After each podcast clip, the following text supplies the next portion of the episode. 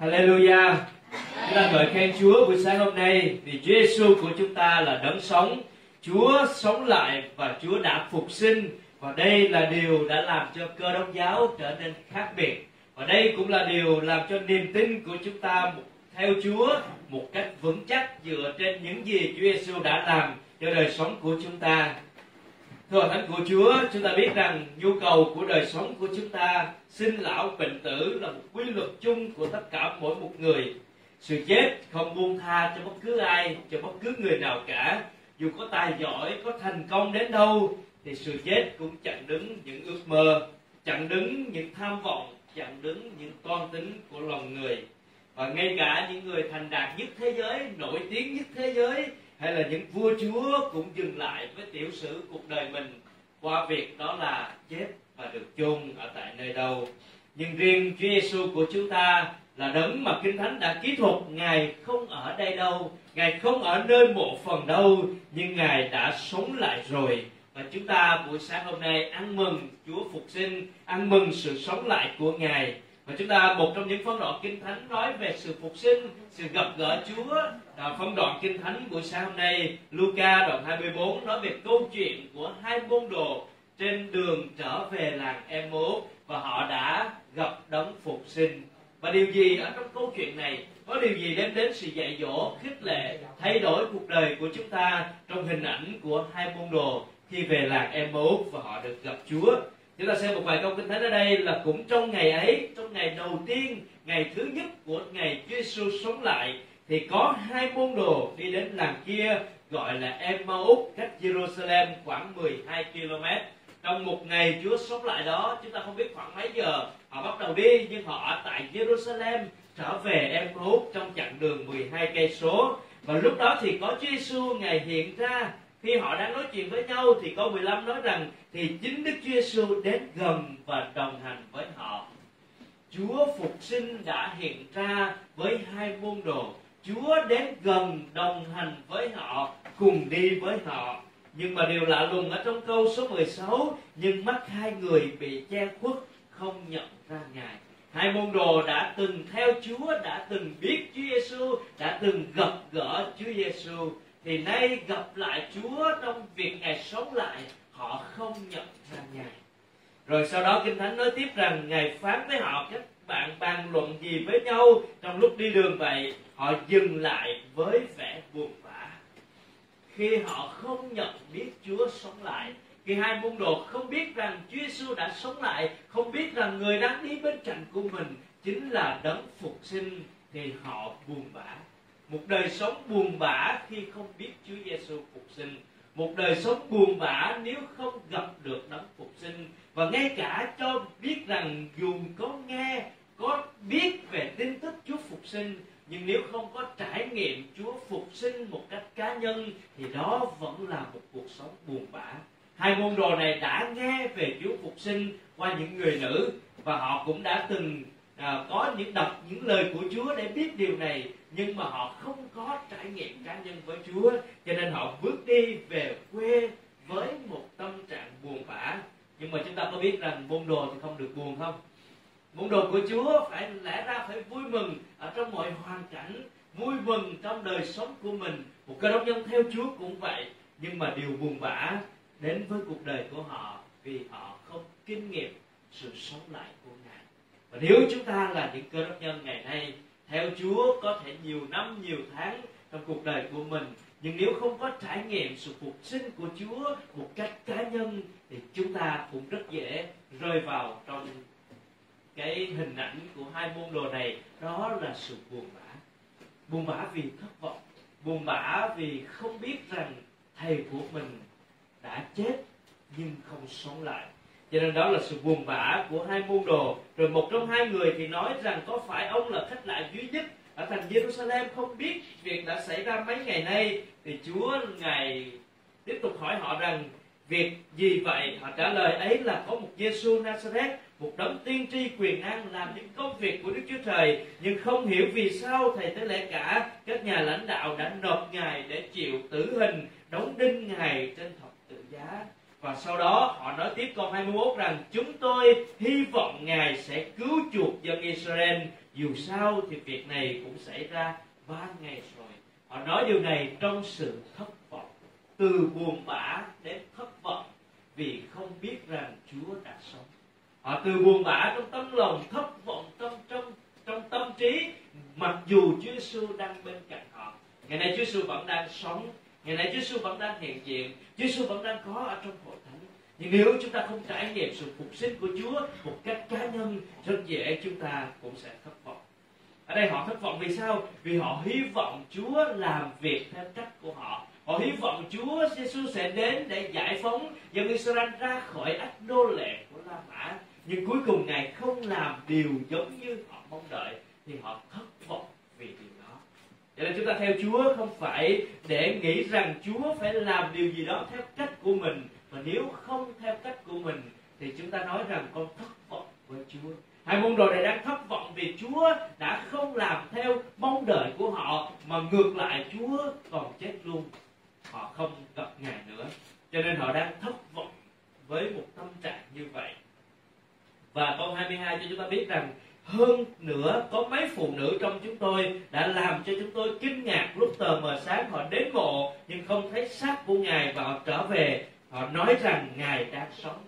Các môn đồ này đã nghe tin sự sống lại của Chúa. Họ không phải là người không hoàn toàn không hay biết gì. Họ đã nghe tin trong sáng Chúa nhật đầu tiên đó, trong ngày thứ nhất trong tuần đó, Chúa sống lại. Họ đã nghe tin từ các phụ nữ, nhưng mà họ không tin. Nghe tin nhưng không tin không tin cho nên họ nghi ngờ, không tin cho nên họ thất vọng với ngài. Rồi sau đó thì họ nói tiếp câu 24 vài người trong chúng tôi đi đến thăm mộ và thấy điều đúng như các lời bà ấy nói, còn ngài thì họ không thấy. Họ không thấy Chúa Giêsu nhưng họ không tin ngài đã sống lại.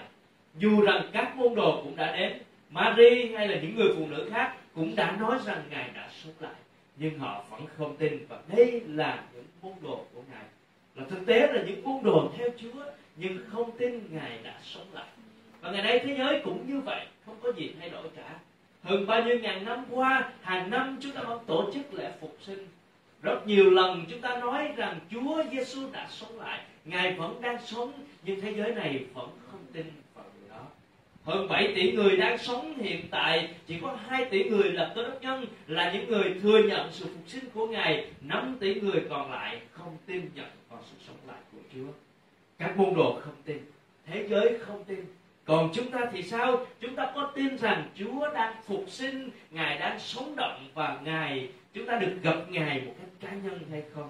Nếu không có sự gặp gỡ cá nhân đó, chúng ta cũng sẽ buồn bã và thất vọng như các môn đồ và điều thứ hai đây đó là Chúa Giêsu ngài dạy dỗ họ như thế nào trong câu 3, 25 bây giờ Đức Chúa Giêsu phán với họ các con thật dạy dột và có lòng chậm tin. Chúa dạy dỗ các môn đồ. Chúa dạy dỗ hai môn đồ họ có thể không phải là họ không phải là 12 người sứ đồ trực tiếp đi theo Chúa nhưng họ là những người môn đồ đi theo Chúa trong nhiều chặng đường khác nhau. Và bây giờ Chúa Giêsu ngài nói với họ rằng các con thật dạy dột và có lòng chậm tin dại dột có nghĩa là gì? Là thiếu hiểu biết. Lòng chậm tin là sự vô tín thiếu hiểu biết và thiếu đức tin đã khiến cho họ không thể thấy được, gặp được đấng đã phục sinh. Cho nên Chúa Giêsu nói rằng các con thật dại dột và chậm tin. Lời các đấng tiên tri đã nói, họ đã đọc kinh thánh hội thánh của Chúa tất cả lời Chúa đã nói về đấng Messi sẽ chịu thương khó, sẽ sống lại, nhưng họ dại dột và chậm tin. Thật ra đây là thực trạng chung của dân do thái thời bấy giờ. Họ chỉ nói, họ chỉ giải nghĩa kinh thánh theo những gì họ hiểu, theo những gì họ muốn, theo những gì họ thích mà thôi.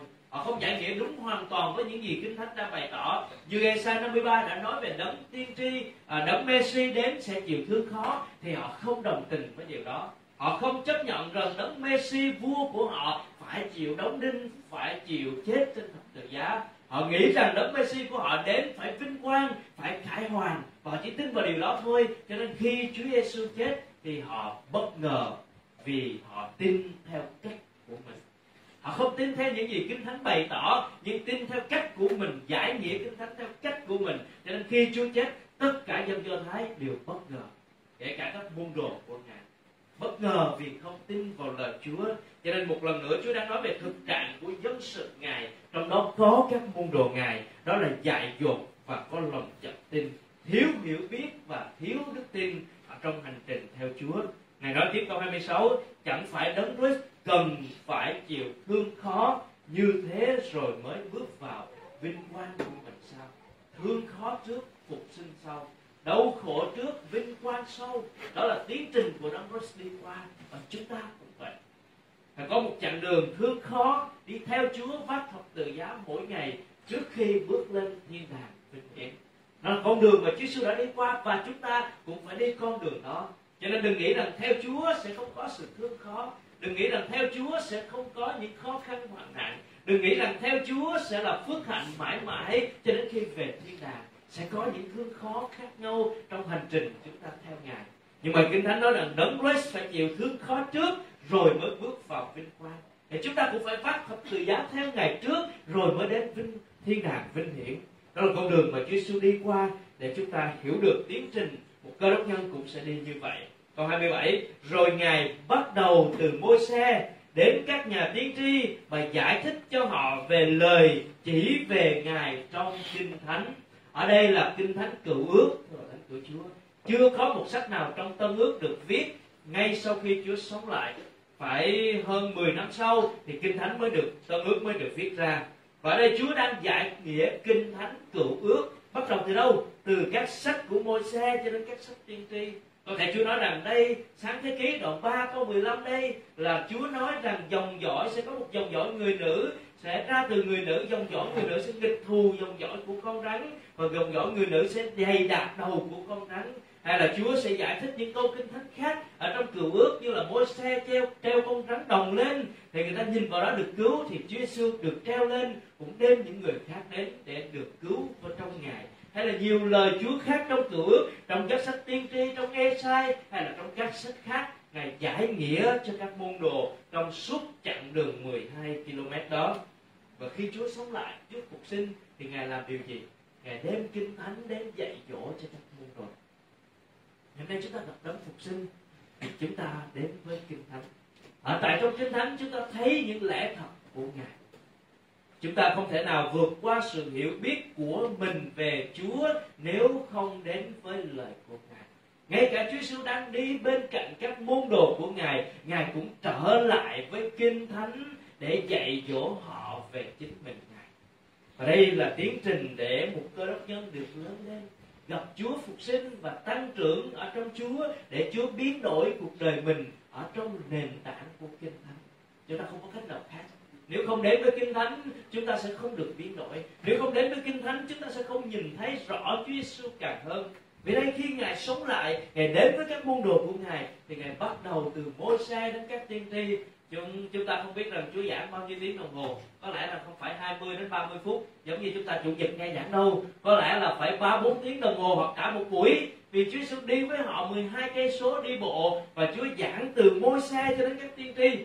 Dài lắm, từ sách môi xe cựu ước qua các sách lịch sử, rồi đến các sách tiên tri. Chúa giảng một bài giảng rất dài để họ hiểu kinh thánh nhìn biết ngài qua kinh thánh. Ngày hôm nay chúng ta phải nhìn thấy Chúa Giêsu qua kinh thánh. À, sau đó câu 28 ghi tiếp. Hai khi hai môn đồ đến làng đến gần làng họ định đi có nghĩa là gần về em út rồi thì Đức Chúa Giêsu dường như muốn họ đi xa hơn nhưng họ này ép ngài xin ở lại với chúng tôi vì trời đã xế chiều và sắp tối rồi. Không biết họ bắt đầu từ lúc nào nhưng mà đi đến đây đã xế chiều và sắp tối vậy ngài ở lại với họ đang khi ngồi ăn với hai người ngài lấy bánh tạ ơn bẻ ra trao cho họ. Bây giờ mắt họ mở ra và nhận biết ngài nhưng ngài hoặc biết mất. Không phải là họ, nãy giờ họ đi đường và nhắm mắt họ đi đâu. Nhưng mà đây đang nói về đôi mắt tâm linh họ vẫn mở mắt họ vẫn đi đường họ vẫn thấy đường. Nhưng họ không thấy chúa vì tâm linh của họ bị che khuất. Và Chúa có nói về đôi mắt thuộc linh.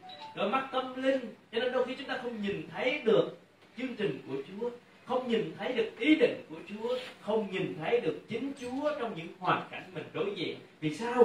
Vì mắt chúng ta không được mở ra. Vì mắt chúng ta không chăm chú vào kinh thánh để thấy ngài.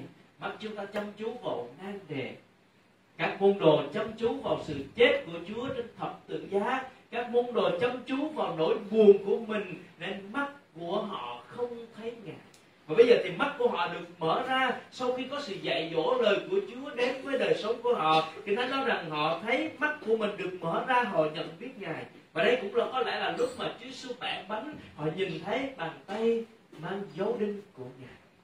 Họ thấy được chính ngài đấng đang nói chuyện với họ, đã từng chết cho họ và đã sống lại. Và vì vậy cho nên họ đã thấy ngài thì ngài khỏi biến mất. Rồi bây giờ câu 32 hai người nói với nhau trong lúc đi đường.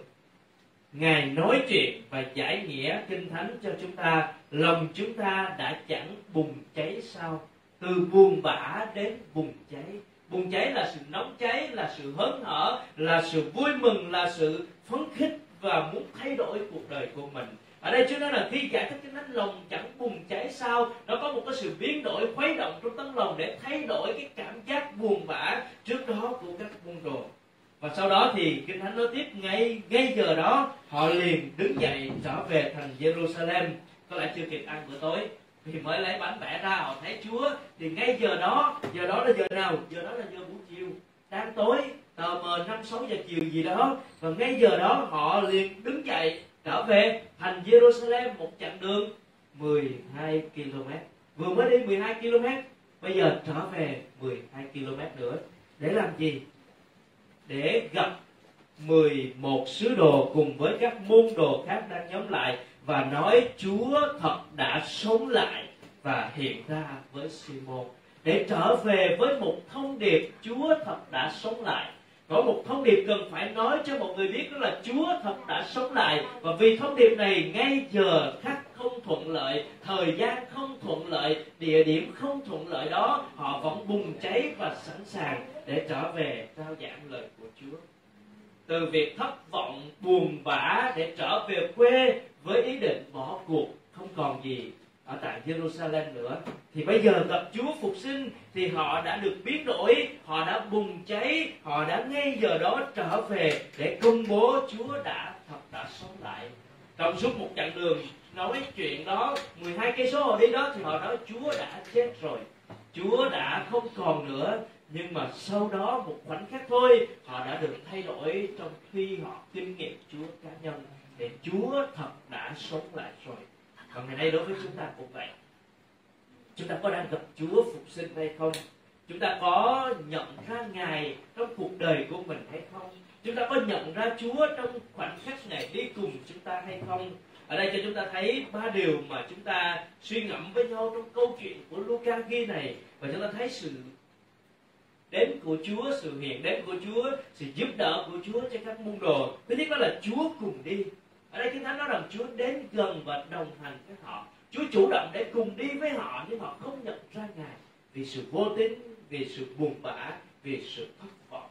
Sau đó Chúa dạy dỗ, dạy dỗ bởi điều gì Ngài dạy dỗ từ lời của Ngài. Ngày hôm nay chúng ta phải đến với lời Chúa để gặp đấng phục sinh. Đến với lời Chúa để thấy Ngài ở trong Kinh Thánh. Và cuối cùng ở đây đó là Chúa biến đổi.